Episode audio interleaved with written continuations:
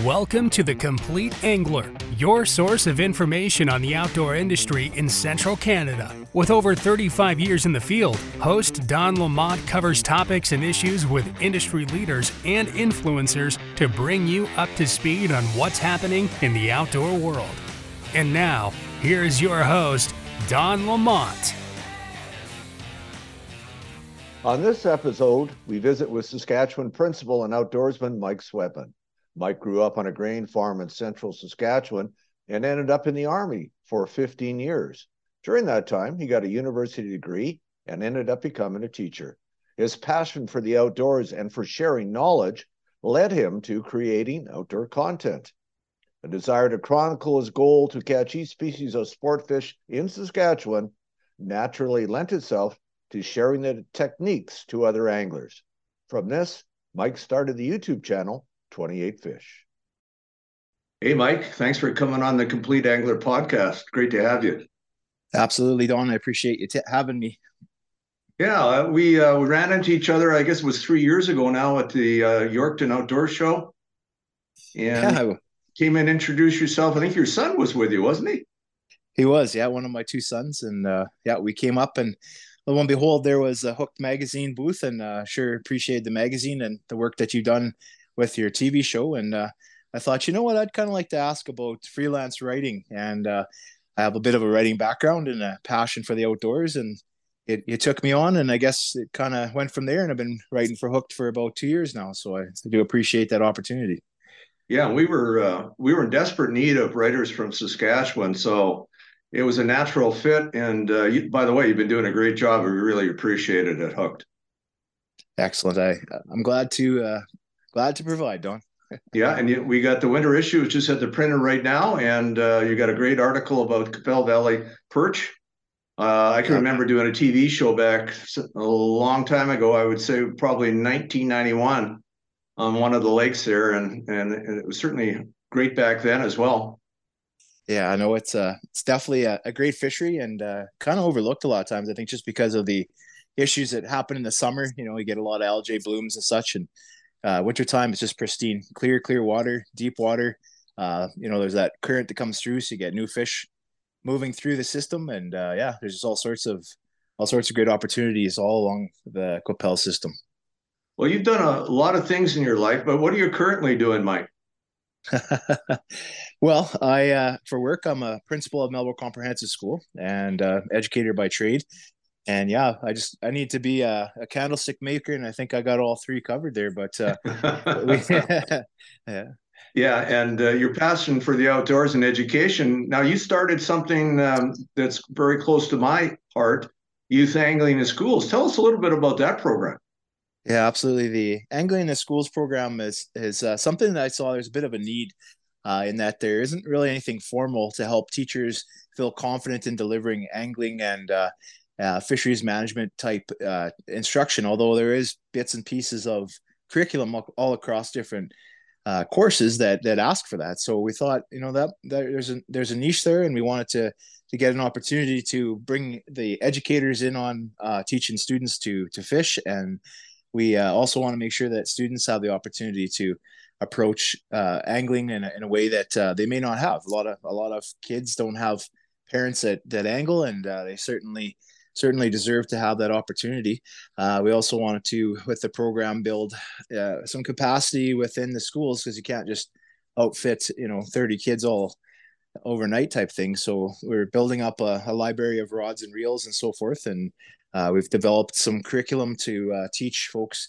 Uh, in kind of stepwise manner, how to how to deliver a program like that, and we uh, look forward to sort of networking, uh, you know, tournament and competitions for the students, and uh, we're hoping that uh, over the years it'll it'll grow into something incredible. Well, they certainly have that in the U.S. I mean, their their high school and college tournament program is, is unbelievable. Absolutely, you know, and and I think um, just like uh, anything, if we have an opportunity to start uh, people young on something, that uh, we can be just as competitive on the world on the world stage. Speaking of young, uh, when did did you grow up in the outdoors? How did you how did you get this passion for hunting and fishing? Yeah, you know, absolutely, Don. I, I grew up on a, a small grain farm uh, in uh, in not too far from where I'm at now, and uh, just being in the parkland there, there's just something about something about the land and connecting connecting to it. I remember my grandfather, who was really a, a, a the son of a settler. Uh, he you know he knew he knew of the land. He kind of passed on some of that knowledge to me, like this berries for a horse when it's sick, and this plant you can use for that. And where he got that knowledge from, I don't necessarily know, other than just being part of it. And you know, he really got a sense of. Uh, sense of the place and i think that was the teaching that took me uh, the the the best like he passed away when i was younger but uh, we had that opportunity to learn from him just knowing the place if you pay attention you can know that land so then that you know grew into a real appreciation for where I, where I'm from. And when I travel to other places what what's you know available in those areas. Um, so you know things like in the last few years, my wife and I've been fortunate enough to be up almost in the Northwest Territories, northern Saskatchewan, being in like the Athabasca Sand Basin, and just the, the beauty of that place and the diff- different topography and whatnot, or even something like uh, fishing freshwater drum in Manitoba. You know, is absolutely enthralled with uh with that fish in, in the place that you can catch them uh, you know where I'm come from, you can't you can't have those fish because they don't have what they need to live in that place. So I think that connection is uh, really deep for me and always has been. I grew up with uh, my dad, who was you know a hunter. Uh, that was his hobby, I would say. That would make made him pleased, you know, to take off the stresses of farming and so forth. And that became uh, almost a necessity piece, where it became for providing food. Uh, then you know that kind of led him into tinkering around and making sausage. And actually, lo and behold, that became a very successful career for him.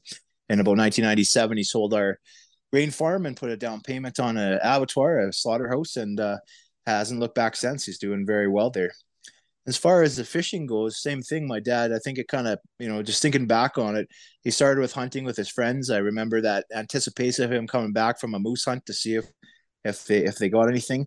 Uh, that kind of blossomed into fishing, and uh, I remember my dad kind of getting into the sport. Uh, I can remember my probably very first fish catching it on uh, uh, fishing lake just going out in dad's old ford driving down the ice. He said tell mike tell me to stop when there's a fish. And we did. And sure enough i caught a pike right there on a, a broom handle fishing rod right? And then uh, yeah from there i guess like he he kind of the more that we fished the more he got interested. And that definitely landed me into a place where i really enjoy that uh, i would say too like um, growing up watching fishing shows on tv you know, it, it it's the same how people watch social media to watch others catch fish. Like it's a you're kind of vicariously part of it, you know. And uh, that's actually not that we met then, but that was the first time I met you, I suppose, is watching watching your show back in the late '80s and early '90s on Saturday mornings. And uh, I wouldn't really say that I was like, darn, I wish I was that guy, but it would be more like, darn, I wish I knew as much as he does about fishing. I'm still trying, by the way, Don. but uh, I really, really appreciated that wide open aspect of of uh, getting into fishing and hunting and uh, and just you know the more that you do it the more incredible things you learn and see um, I've seen some magical things in in our adventures and uh, uh, not many people get that if you're just sitting on your couch so I think that's what keeps me going yeah and I think uh, you know COVID actually kind of got a few more people understanding that they get tired of sitting at home and there is that wide world out there, the outdoor world, that's pretty special. I, I mm-hmm. must mention that uh, I wonder if you ever saw the show I did from Fishing Lake. you know what? I I remember watching your show and thinking, um, man, I, why doesn't that? Why can't you fish a lake that I fish? And I watched and watched, and I think one time I remember, uh, it might have been Nassisipi, or that's what we call it here. I think Lake of the Prairies is yeah, right. Manitobans call it. And I thought, oh wow, he's somewhere that we fish. And yeah, I wish if I had, I would have been, you know, over the moon, Don. yeah, yeah. We uh, actually, it was it was quite funny. I got all my friends together, and it it it you know, I I worked for two years in Prince Albert, and it was kind of a halfway place from PA Fishing Lakes and Winnipeg, right? Because I was back in Winnipeg, and so we met at Fishing Lakes. We stayed and we actually caught a lot of walleye there. It was a, it was pretty pretty good fishing, I must admit. So it was a lot of fun. And yeah, yeah. Lake of the Prairies has been one of my favorite lakes for an absolute long time. And uh, I've had some great trips over the years, and especially this year, we caught a couple really large walleye. You don't think of Lake of the Prairies as having big walleye? Well, we caught one that was 28 and a half, and one was almost 31 inches in fat. I would say it was probably at least 11 pounds, maybe 12. So some good fish. Absolutely. Yeah. No, and uh, Fishing Lake still is, uh, it's, a, it's an incredible fishery. They, they kind of, put a catch and release limit on that lake, and that really helped. And then with uh, real high water years, uh, for some reason, the change of topography with having a, a, a pretty substantial rock uh, uh, berm built around the lake, uh, it ended up in a res- result of a lot of freshwater shrimp bloom and uh, the walleye are fat plumped and very very plentiful. So yeah, it's it's a great close to home fishery, and I, I sure appreciate having access to that. It's kind of our camping stomping grounds, if you will. That's where I kind of grew up taking swimming lessons in the freezing cold water of June and so forth. yeah, it's beautiful rolling country around there too. Yeah, yeah, beautiful country. So, uh, so obviously, um, you're watching all this stuff, and uh, you sort of got into the Facebook and YouTube adventures. Tell us about that. yeah. Well, that kind of all started with uh, my good friend Richie Casement, who's he works in the outdoor uh, hunting industry. He's uh, he, he films and edits uh, videos for right now Cody Robbins and Kelsey Robbins on on Live the Hunt, and he worked for Jason Peterson before that. But uh, yeah, Richie and I are old army buddies, and uh, we also we share the passion for outdoors. And we were reminiscing once about the angling guide to Saskatchewan and all these beautiful fish that we saw, and there's different species that we had never ever saw, and just thought, wow, you know, if you could even catch one, wouldn't that be amazing? And these things like bullhead and carp and sturgeon and things like this.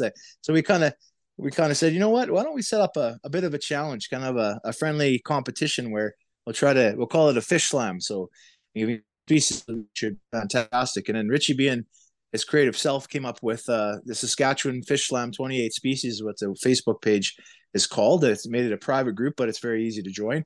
And uh, boy, it, it blossomed. We had you talk about you know people finding outdoors during COVID because it was kind of during those years that it really really boomed. Well, we had people joining and joining and joining, and it was really based on uh, you know ethical angling, catch and release as, as much as you need, or or uh, sustainable harvesting. The idea of sharing places, sharing information about different species, and that camaraderie of that competition of you know trying to catch these species. And then so I had asked her she had, after a couple years, I said, "Would you mind if I was a, a co-administrator on the page?" And he said, "Absolutely." So there's actually four of us, and uh, we we ran a number of tournaments, uh, online tournaments, multi-species, and uh, we're able to gather up some different prizes and and so forth. And uh, we actually had uh, a couple of the tournaments. Uh, we had sort of a um, prize sort of gathering. We did it did it virtually, and it went over real well. So it still grows. We it's like it seems like every day we're getting people asking to add onto the, the page, and it sure has sure has helped. And then in the YouTube world, uh, well, as I kind of was working through my fish slam, I guess I thought, you know what, um, I'm a researcher and I look and look and look for information specific to Saskatchewan on all these species, and it's just not out there. So you kind of have to adapt what you get. I thought, well, why don't I start a YouTube channel? When I was a kid, I really liked video video editing and uh, messing around with camcorders and stuff. So got this handy dandy iPhone. Let's see what what a guy can come up with. So was a pretty modest start, but um, over the years we've uh, amassed about 66 videos. We try to cover as many species as possible, and uh, actually, interestingly, because um, I think everybody and their dog is a fishing expert on YouTube, so uh, my my fishing videos generally don't get as much watch as the uh, DIY and the and the tinkering videos. The kind of I call them fish and fixing videos. So we've we've had a few videos that you know, modestly got, you know, I don't know, 21, 22,000 views. Um, and, and the channel slowly grows. And that's, that's what I want. I'm not looking to make it uh, a, a big thing. I just really enjoy sharing that information and helping folks out. Everything from how do you fix your big buddy heater when the when the ceramic breaks because nobody had a video on that, so I did that. To uh, how do you make an underwater camera? To installing a futon in your flip over shack or how do you fill it a bluegill for guys in Saskatchewan never seen such a fish before. it's yeah, it's it's fun. I really enjoy it. I'm kind of over and flip to the content, but I, I, what I find is you get a quite a variety of folks that that join up and uh, and and enjoy the videos, and yeah, it's uh, it's a pleasure to do. Yeah, all that information will be. Uh, we have it in the magazine, and we'll have it in and the information in your podcast. So it'll all be there, so you can you, they can find you, Mike. So that's for sure. You also mentioned your military career. How did how did you get into that? Yeah, well, I appreciate you asking that. So, uh, growing up in uh, Kelliher, little little t- prairie town, Saskatchewan, uh, you know, you kind of grew up watching Legion members you know, at, at Remembrance Day and so forth. And uh, it was just kind of kind of occurred to me it was just something that you kind of did when it was needed, you know. And um, my grandfather served in the Second World War as a bombardier in a Handley Page Halifax. Uh, and, uh, and unfortunately, they were actually shot down in 1944. So it was quite a, quite a story, right? And uh, uh, you know, he kind of grew up maybe a little bit uh, romanticizing that, and I don't think till I was older I fully under comprehended sort of that impact of uh, of such a thing on on a person. But uh, I certainly kind of was always in the back of my mind that I'd love to be part of the military and in some ways give back to the the sacrifice and service of all those that come before me. And I think um, I think I was drawn to to it uh, because of the outdoor element. I would say for sure. Um, you know, in my time in the army, uh, definitely. I mean, it seems cliche, but it's absolutely uh, essential to it. Is there's there's a brotherhood there that you you don't get really anywhere else.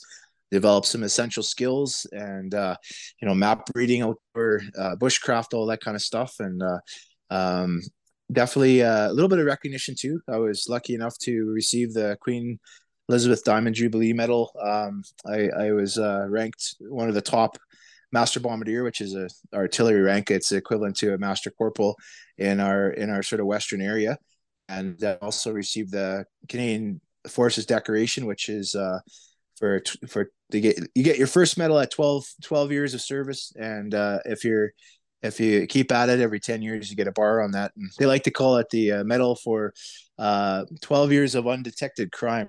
So it's kind of funny that way.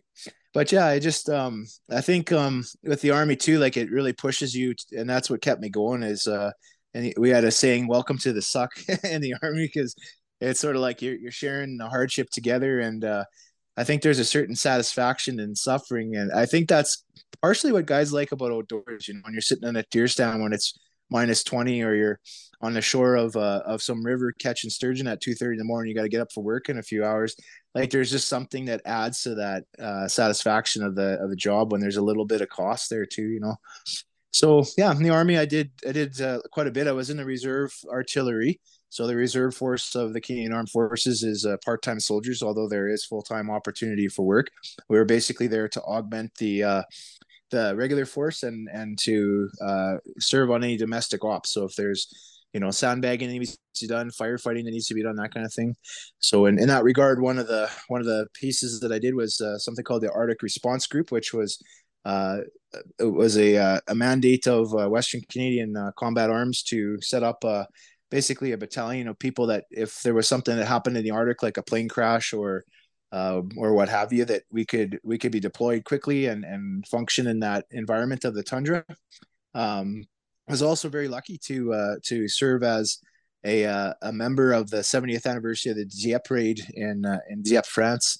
Um, and uh, yeah, if you if you search up a picture from that from I think it was 2012, and you zoom into the uh, cenotaph real, real close, you'll see the back of my head because that's where I ended up ended wow. up being in that one. And uh, yeah, just uh, lots of different opportunities. Um, organized a European tour for for our unit to kind of do a little bit of work around the uh, you know history of the of the artillery and so forth. And uh, was actually supposed to be deployed to Afghanistan in 2008.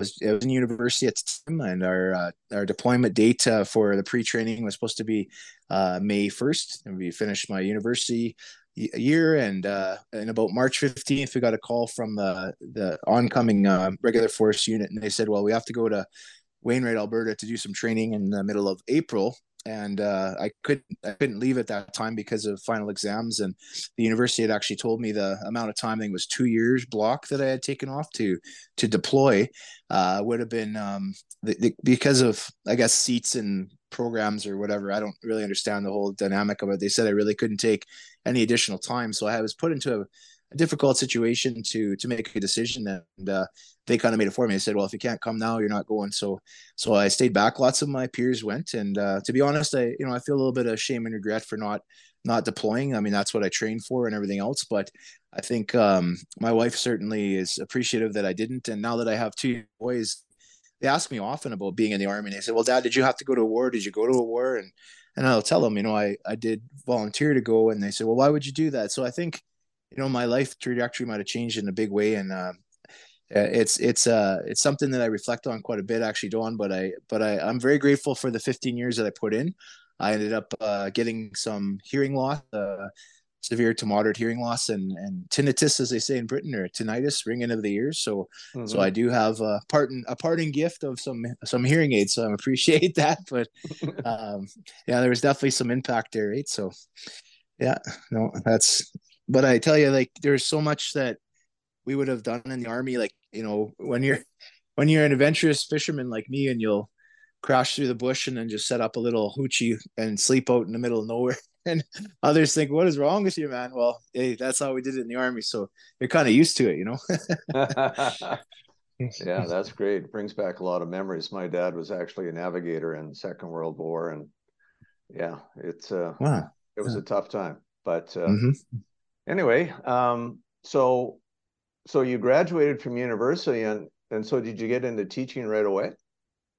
Yeah, actually, uh, funny funny story. I uh, I was uh, because I was a little bit older when I went back to university, so I was always always thinking about the job, right? So I was watching watching teaching postings for the first couple years I was in school, and I had initially done a, a dual degree. It was a five year program, so probably by year three, I was kind of watching the job market. I noticed that seemed like in the spring there was lots of jobs that came up, just you know temporary things, a foot in the door, if you will. And so I, when my last year, I started applying for them, and I made sure that I kind of stacked the deck in my favor. So I got a few classes out of the way. So all I had left was three classes in my last semester and ones that didn't have finals. They were just project based. So I could work hard. So I applied for a bunch of jobs and lo and behold, I got a call from a pool in Melville, Saskatchewan. And I had actually forgotten I applied for it to tell you the truth. It was a, uh, advanced placement biology, biology 30 gig, and uh, it was a mat leave cover. And uh, so I went in for the interview, got the job. So I actually started teaching before I was convocated or, or, or graduated university. So mm. that's, yeah, I got definitely got in right away. Uh, taught in Melville for, I don't know, it was about six, seven years, something like that. And then uh, during that time, I'd taken my, uh, my master's in administration. Um, I was looking to, to just learn more about, about the school system actually. And then an opportunity came up for me to, to take a principalship so I uh, took that in a small town, t- two years there, and then I was transferred to a, a much larger school. They liked what they saw, and I worked hard at uh, Balcarres Community School for four years, and then I, I came back to to the comp actually in Melville for uh, this will be my third year there as administrator. So yeah, it's been uh, been a, been a bit of a ride. So I got to ask you, what is your absolute favorite fish to catch? you know what? Um, it's the one that's coming next on, and that's that. What I mean by that is that's kind of why my like my YouTube channel being 28 fish, like it's kind of a arbitrary number, and it's always it's the one that I haven't caught yet that I'm thinking about constantly and wanting to catch so badly in that moment, and having all your research and all of your your time put in and everything else is is absolutely uh, the the fish that's my favorite to catch. But of the ones that I have caught, that's a great question. Um, I would have to say, uh, to be honest, it's probably um, one that's more difficult to to you know get to that kind of a fish. Like like I I really enjoy catching rough fish, like different suckers, um, just because of the challenge, you know. Uh, but I think probably my very favorite fish to catch of all time uh, is the common. To be honest, I I just think they're such an underrated fish. They're so strong they're so plentiful. Like uh, uh, I would imagine if guys in England knew what was in the Qu'Appelle River for for weight and mass, um, I think they would be they would be upset at the amount of money they spend on private ponds over there fishing for big fat carp. But uh, no, I um I think I like the carp too because uh, it gets you into places that uh, you, not many people get to. Like you're going into really shallow waters, often uh, deep into uh, different different areas of the Qu'Appelle, for instance, uh, and so forth. But yeah, it's hard to hard to pick one. I mean, every one of them has you know there's a technical aspect to it. Like catching grayling on the fly in a in a in a riffle is uh, unbelievable. You know, a huge forty pound pike up north and uh, all sorts of sorts of great opportunities. But yeah, I uh, as funny as that sounds, I think the common carp would be the answer. yeah, they're they're a great fighting fish, and uh, you know my friend Rob Schultz at GNS Marina in Last Mountain Lake, he uh, he does a great job on carp, and um, I actually did a show with him, a couple of shows with him on on carp, and wow, it's a lot of fun. But I got to admit, my probably favorite Manitoba fish is freshwater drum. Oh yes, yeah, they're, yeah. My son hard my, and they're plentiful. Oh yeah, they're they're yeah they're an amazing fish. I wish I've heard tale that that we get in one small corner of Saskatchewan. They actually make their way through the Red Deer River system to the Red Deer Lake into Saskatchewan in high high water times. But uh, yeah, it's definitely Manitoba fish, and we uh we we caught them for the first time. I took my son up to the Fairford River there. Yeah. And just on a whim one day, we just said, let's go and jumped in the car and we just absolutely had a smash fest. It was so much fun. And yeah, they fight so well. Um, we tried eating them a little bit greasy for us, but yeah, I think um, yeah, you guys got something special. Yeah, you gotta the way you yeah with freshwater drum, you gotta take all the dark meat out off off the middle along the lateral line and stuff. You gotta be a little careful how you prepare them. But uh, anyway, let's talk about what the future holds. What's the plans? What do you what do you got in the works, Mike? Yeah, well, I uh, I'm a guy who has an endless amount of creative ideas, but a limited amount of time, Don. So there's always right. so so much on the go. I uh I, I just that just you know brings uh brings joy to my to my life. So yeah, I have a, a number of things that I'm that I'm looking for in the short term here. I got a number of videos kind of in queue with my YouTube. I have kind of set aside and so forth over summer because we're focusing on uh, catching up on uh, I won't say a Huddy do list. I'd say a Mikey do list because we've been fishing hard for about eight years, and we've put off a lot of work, like painting barns and and all that kind of stuff, fixing fix, fixing that. So we spent a lot of summer doing that. So yeah, I got some videos going. Um, one that I'm lo- really looking forward to is uh, I'm always tweaking my my flip over shack and um, kind of don't like using the propane heat because it's kind of uh, wet, you know. So I, I I'm trying real hard to to get the diesel heater to be uh, not so finicky. They they work great, but if you get kind of backdraft on them or uh, any kind of you know ice or water buildup, it yeah, I find that they they uh, kind of end your fishing trip pretty quick. So when I'm trying to uh, utilize a a vent that I found it's actually meant for for boats to go through the side of the shack and uh, dissipates the heat enough that it's not going to melt it down hoping that it works and I don't melt my shack and uh, that I can I can share that with the YouTube world. Uh, definitely looking to grow uh, the angling in the schools, the ATS program, and uh, yeah, looking at looking at some you know new species that I'm that I'm really looking at. Um, the only one I have left to catch in Saskatchewan is the bigmouth buffalo. Um, they're a little bit tricky to get onto in, in the province just because they're so uh, they're not endangered, but they're uh, they're threatened as a species just because of some damming and, and overfishing in the in the 50s and 60s on that. Uh, um, but yeah, things like uh, chain pickerel, uh, bowfin, uh, bull trout, which sniffed my hook in Alberta but didn't want to bite. Uh, salmon. Oh, okay, yeah. So salmon, kokanee salmon. I was going to ask you, Don. Here's a question for you. What is your best worst fishing trip? Wow. Mine. Well, I'll tell you what mine is driving 3200 kilometers round trip to get skunked on kokanee salmon in the wintertime when we should have yeah should have been I, honest. I, I remember you were actually gonna you said to me you know don kind of write about this story and I, I and then you came back and said nothing to write about yeah yeah it happens it happens yeah. it does i remember yeah. tv back in the day was expensive i didn't own the mm. equipment not like today and uh, mm-hmm. it's about a thousand dollars a day by the time you got your beta SP camera and your cameraman. Uh-huh. Lake of the Woods, and I had, we had fished for twelve hours, and I hadn't caught a fish on Lake of the Woods, if you can believe it. yeah, I can believe it.